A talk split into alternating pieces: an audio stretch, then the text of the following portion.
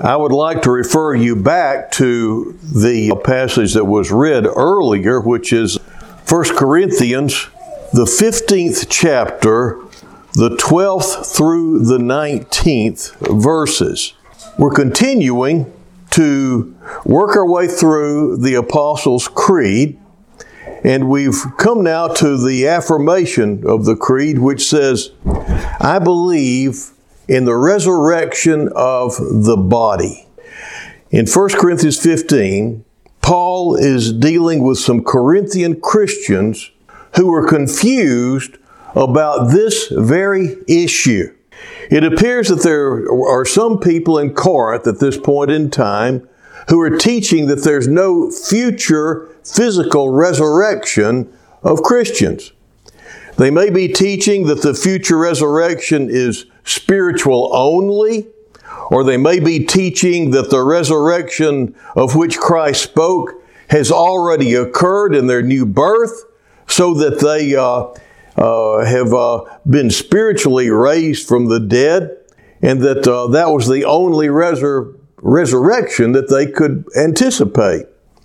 There's several reasons why that kind of view may have grown up in Corinth.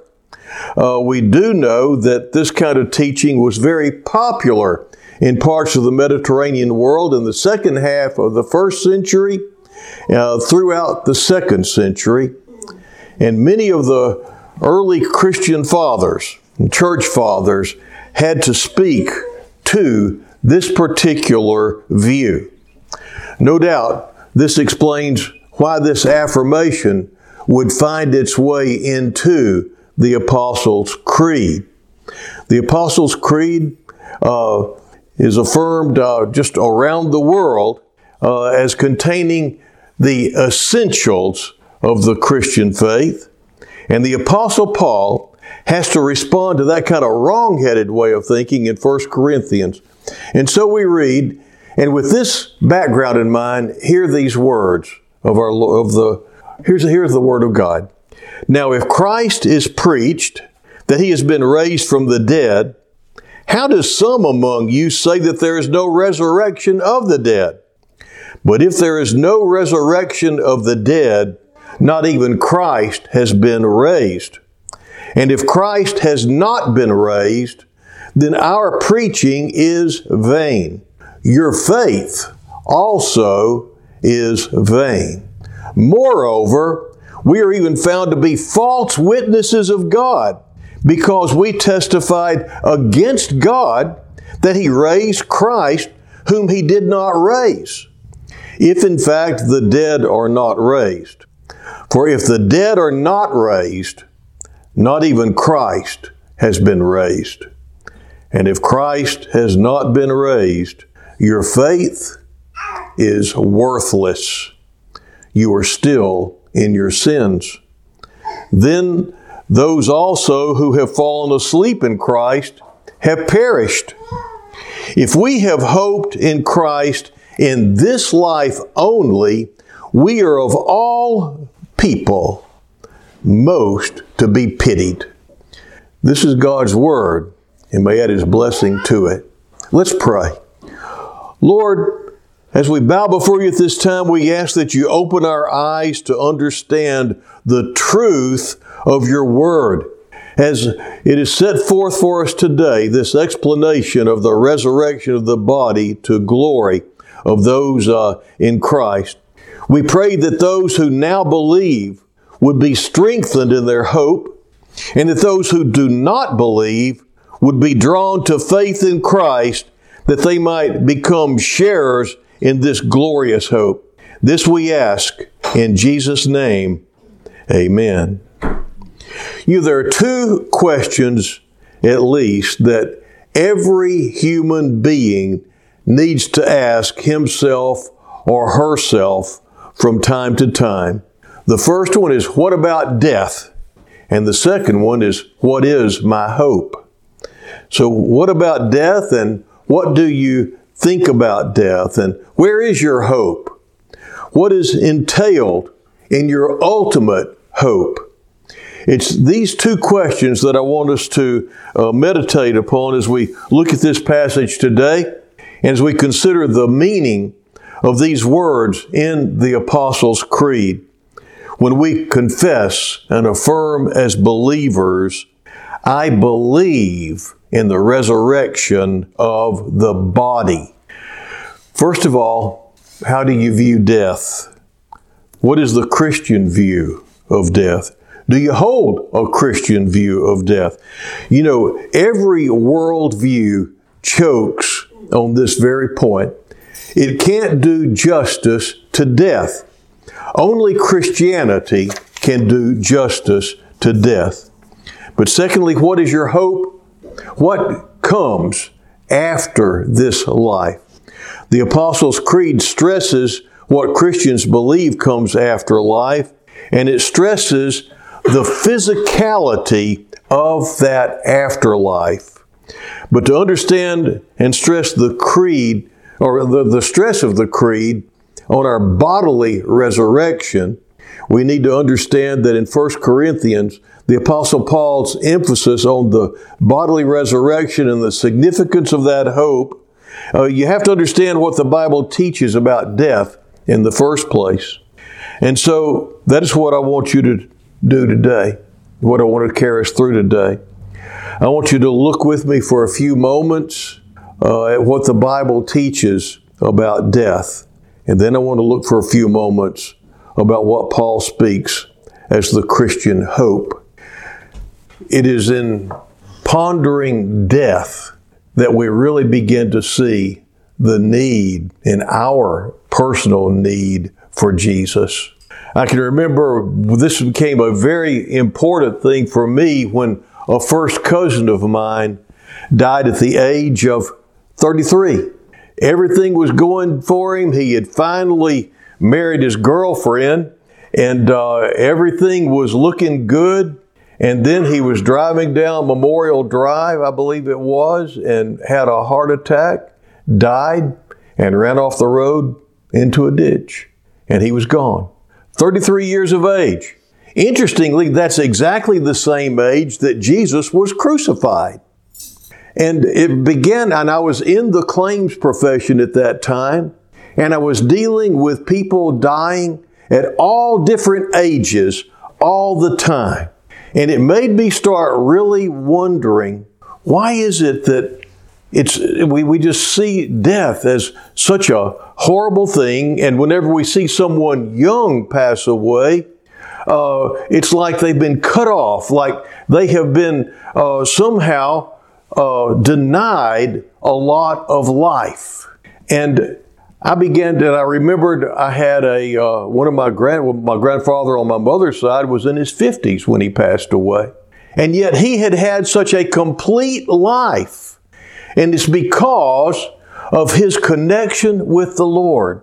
And you could just see the Lord in him in different ways. I mean, he his generosity and his love, uh, just so many things about him that even though he was in his 50s, his life was so full and he left such a legacy. Anyway, as I began to think about all these things and just ponder them, it hit me. We don't know how long we have on the face of this earth. And a life is only as long as it is lived. All we know of that we have is right now we aren't guaranteed tomorrow, no matter what our age. And so it finally dawned on me, and this is what really began to get me thinking about the Lord, is that a life, as I said, is only as long as it's lived. And because of that, we need to make sure we live it in the right way. And we need to make sure that our life every day is lived the way that it should be lived. And this is just it. We cannot live that life apart from Jesus. Anyway, that's one of the things that got me to seeing what was really important and what was not. And then you've heard some of the rest of it. I'm not going to spend a lot of time. But I had to recognize and embrace my mortality. And until we accept the fact that we're going to die, we cannot really begin to live. But once we embrace that one of these moments we're going to die. If we have made the right choices and the right decisions from that point on, we're ready. And we're ready. You know, uh, I've been uh, taking some medicine. Uh, this they, have tried. To get my cholesterol down. He just works on my cholesterol. It just bugs him. And uh, the thing is, I'm fine, but it just bugs him. And uh, but every kind of medicine I take just is horrible and has this horrible effect on my life and uh, makes life really hard. But when I quit taking it, I feel fine. And so I've discovered there's a difference in quality of life and length of life, and uh, I opt for quality. Okay? And I just told the doctor this on the phone the other day when I called him up. I said, You know, I had rather die younger than live a life of misery for a long time. You know, I'm ready. He didn't really know what to do with that, but uh, the thing is, is that's just the way it is. If we are keeping short accounts with God, then we don't have to worry. And those people that maybe you're worried about that you may leave behind, God loves them more than you do. And He'll take care of them too. So, uh, with all that behind, let's look at, first of all, the Christian view of death. Death, as far as the Bible goes, is far from natural. It's not the natural order of things. It is life's one certainty, to be sure, but it is a destroyer. Death is a penalty of sin. It's not a natural thing. Our generation tends to cope with death by denial. There are different ways that people cope with death. Some people look at death in all its tragedy and all its humiliation, and they seek after comfort in this life because they have no hope beyond the grave. Others, however, spiritualize that afterlife or that afterlife, and they speak of death as simply uh, being a portal to another dimension. Uh, it becomes a new phase in our reality in which our consciousness is merged into another consciousness. And you get a lot of this in the New Age and Eastern teaching in our days, and it's impacting the way that we think. You remember what that great theologian Forrest Gump said about death? I think it was his mother who taught him that death is just part of living. Now, we understand the common sense aspect to that particular statement, but taken strictly, it's wrong. Dying was never God's plan for living. Dying was no part of the original creation for human beings. Dying is an alien entrance into this world order because of the moral defection and failure and rebellion of humanity. Paul puts it this way in Romans 6:23, the wages of sin is death. Uh, the Lord had told Adam and Eve back in the Garden of Eden, one tree, if you eat from that tree, you will surely die. They rebelled and they ate from that t- tree death and destruction entered into a perfect world, and death has been taking its toll ever since. Death is the consequence of the entrance of sin into this world. Apart from sin, there is no death. Dying isn't a part of living, it's a part of the fall. And because dying is a part of the fall, the Bible refuses to, sanit- to, uh, to settle for a sanitized, candy coated view of death. And the Apostle Paul has a stark view of death apart from Christ and the resurrection here in verse 19. If we have hoped in Christ in this life only, we are of all men most to be pitied. And here the Bible saying that if Christianity cannot deal with the issue of death, if Christianity has no hope on the other side of death, if there's no victory over death in the gospel, then Christianity is a miserable failure. Now, when you run into Christian teachers today who say things like, what happens after life isn't so important, it's how you live this life. Well, that couldn't be more alien to the Apostle Paul. Yes, it's important how you live this life. The Bible makes that clear. But your hope is beyond this life. And the Apostle Paul says, if the hope I am preaching is a hope only for this life, then pity me and pity anyone else who calls themselves a Christian. You see, if death is really final, nothing is worthwhile except self indulgence. And the Apostle Paul says uh, that himself in 1 Corinthians 15 32. If the dead are not raised, let us eat and drink, for tomorrow we die. So Paul doesn't take the view of Christianity that says, look, if Christians turn out to be wrong and there isn't a resurrection and there isn't a heaven and there isn't a future embodied experience of God forever and ever, you really haven't lost that much. You're a much nicer person and you've made the world a better place. You've led people into a lot of moral truth. And it's a pretty good life, really. And the Apostle Paul says to that, rubbish. If there's no resurrection of the dead, save me a spot at the bar because I'm going to live for me if there is no resurrection. Forget Christianity if there is no resurrection. If we hope in this life only, we are of all men most miserable. The Christian view of death is that it is a certainty in this fallen world. Yes, it is unnatural though.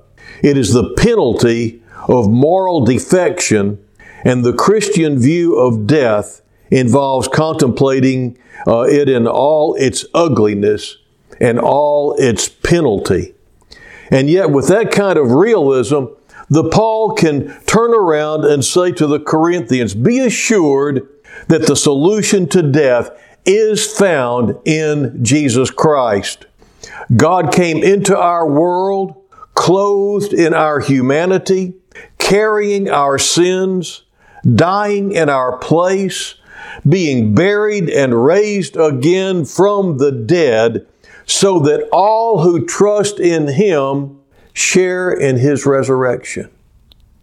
The Christian hope is not for some disembodied future spirit world, Paul says, but in our own bodies to see God. Now, there is an in between those of us who die in Christ before the Lord's return. And, uh, and that again is, is just demonstrated in Jesus. Jesus died a physical death. His dead body was stuck in a tomb. But during those three deads, his spirit was very alive. And we're going to talk about this in detail later on when we talk about he descended into hell or into Hades or into uh, Sheol. And uh, the thing is, is that there is, it says to be nowadays, since the Lord's resurrection, to be absent from the body is to be present with the Lord. Even if our bodies are in the ground, we're present with the Lord because paradise has been moved to heaven. And so, yes, there is this time whenever we have spiritual uh, awareness, just like Jesus went and preached to those held captive in uh, in paradise and in Sheol, and uh, and people that died before uh, or the, before Jesus died on the cross, they had the opportunity to receive what He did on the cross for their sins, just as much as all of us who now live afterward. The cross is a focal point in time and in history. It reaches back, it reaches forward because of what Jesus did during those three days while he was on the ground. All those people before now come to know him as Savior. And it says he led captivity captive. Finally, you see, apart from him, they couldn't, paradise couldn't be in heaven. It had to be in Sheol. So paradise moved from the holding place down in, in Sheol into heaven. And so now, yes, your loved ones that uh, died in Christ uh, and, and their bodies are now in the ground, they will rise again. And their bodies and their spirits will be rejoined, just as whenever Jesus was resurrected, his spirit and his body were joined back together, and he became a very different person, and we're going to talk about that. But I just want you to know there is this interim time, and Jesus experienced that interim time as well. And he was so busy in the interim. We don't know what we what we're going to be looking at even in the interim time, but it's going to all be good. So, uh, Paul uh, takes uh, the fact that, uh, well, let's see, I'm going to back up a little bit. As I said, the Christian hope is not ultimately for some disembodied spirit world, but in our own bodies to see God. And that hope is found in the Old Testament. You don't have to turn very far. Job 19, 25 through 27. Job says, in the midst of his pain, As for me, I know that my Redeemer lives, and at the last he will take his stand on the earth. And even after my skin is destroyed, yet from my flesh I shall see God. The Apostle Paul takes that and elaborates on it in 1 Corinthians 15 33 and then 42 through 44. he tells us that there is a mystery. And that mystery is that we're not all going to sleep. We're not all going to die a physical death. Some of us are going to be alive when the Lord comes, and some of us are going to die, but all of us are going to be changed. He explains this. How are the dead raised? What kind of body do they have? The same as Jesus' death and resurrection, so also is our death and resurrection. It is sown a perishable body. It is raised an imperishable body. It is sown in dishonor. It is raised in glory. It is sown in weakness. It is raised in power. It is sown a natural body. It is raised a spiritual body. If there is a natural body, there is also a spiritual body. The Apostle Paul says that it is the hope of everyone who hopes in Jesus Christ, crucified, dead, buried, resurrected, ascended, and reigning at the right hand of God, that everyone who trusts in Him who was raised will be raised in our bodies. It's part of the Christian hope, not just for some future disembodied state where we float in ethereal space but to be embodied again, soul and body united in the praise and service of our Redeemer. Except the Apostle Paul says it's going to be like going from a jalopy to a Rolls Royce. This body, let's face it, is falling apart. Uh, this body that bears the marks of a fallen world the bodies of our loved ones we look at and we see the imprint of the fallen world upon them in disease, in physical breakdown, in illnesses. Uh, the Apostle Paul says that the glory of the promise of God in the resurrection of the body is that Alzheimer's patient that maybe you help take care of, your father, your mother. There's going to be a day when in Christ, all who trust in Him all who have been ravaged by that horrible, horrible disease, the long goodbye, they call it, will be changed and transformed. And you're going to see them not only fully themselves again, but you're going to see them in a glory that they had never seen in their physical body. And that Down syndrome child, and for some reason, people are trying to just discard Down syndrome children now. That Down syndrome child who you love with all your heart, you're going to see him, you're going to see her with physical powers that you've never ever imagined manifested in this life. And that child who died at age four and never had the opportunity, you never saw, got to see that young man, that young woman grow up in grace and in strength. You're going to see them, and you're going to see uh, him or her in the full flower and power of manhood and womanhood. And those cancer victims, those who've been crippled, uh, maybe even paraplegics for years, you're going to see those bodies transformed. I love that song. I can only imagine. Will I dance before you, Jesus? Every time I, I hear that song, I think of uh, a dear friend who died with ALS. He can dance before the Lord now. That's great. I can only imagine. Those who've been harassed by psychological, chemical, and hormonal and uh, emotional imbalances, you're going to see them transformed. Because you see, Jesus doesn't want just your soul transformed. He wants that, but it's not just his soul that is to be transformed. He wants all of you. Not just everyone here, but every whit and part of you transformed so that in your whole person you will be with Him and praise Him forever if you trust in Him.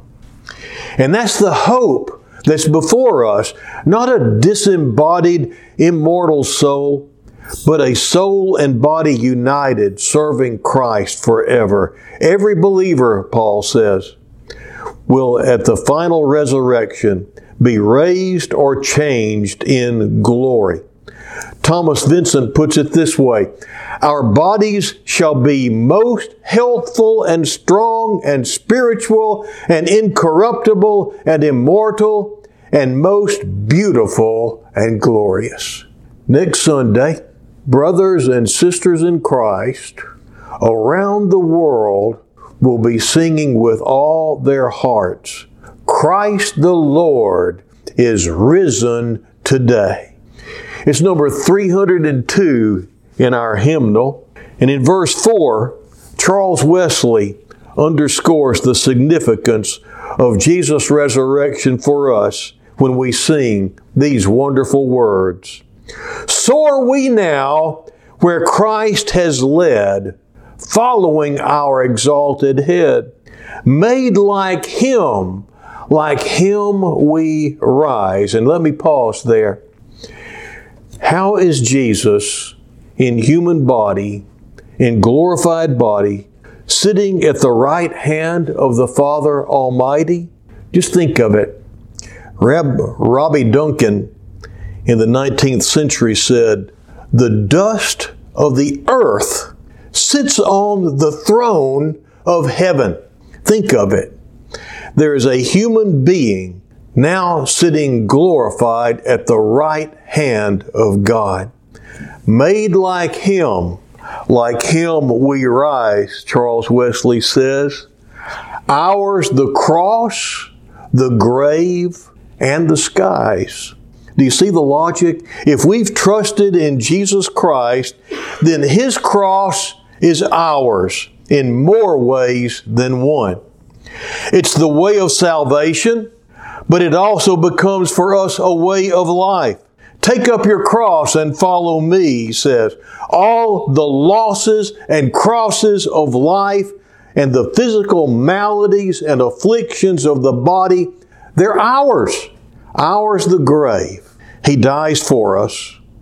and we follow him in death. Ours the cross, the grave, but also the skies. If his cross is for us, and if we follow in that way, if his grave is for us and we follow in that way, so also his going to the skies is for us and we follow him there.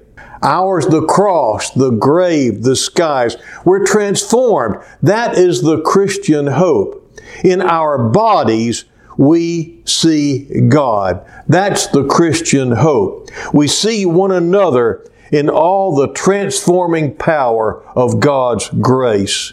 And here's something interesting.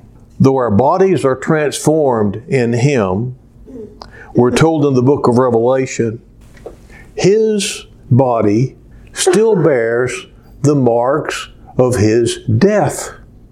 In a beautiful historical hymn referred to as the sands of time are sinking, Samuel Rutherford writes, I will not gaze at glory, but on my King of grace, not at the crown he gifteth, but on his pierced hand. Think of this. In glory, your bodies, the body of your loved ones in Christ, perfect, the body of your Savior, still bearing those marks of his death. Now, right now, those marks connect us to God uh, while we're still in this fallen world, reminding us, and will actually reminding Him of what it's like down here. He still identifies with us, even though He is ascended, He still bears the marks that show what's going on down here. But then, after the resurrection, after all this is over, then they will remind us through all eternity of the purchase price of our glorified bodies and the depths of His love. We have hope because we believe in the resurrection of the body. Let's pray. O oh Lord, as we trust in Christ today, grant to us a stronger hope than we have ever had before in the future resurrection of our bodies. And if there are those who are hearing these words today who are not in Christ, if they haven't trusted in Him, if they're hoping only in this life, turn their eyes away from themselves to the only hope, the firstborn of the resurrection, Jesus Christ, the only true Lord. Help them to trust in Him and then in Him find a new and living hope. We ask it in Jesus' name. Amen.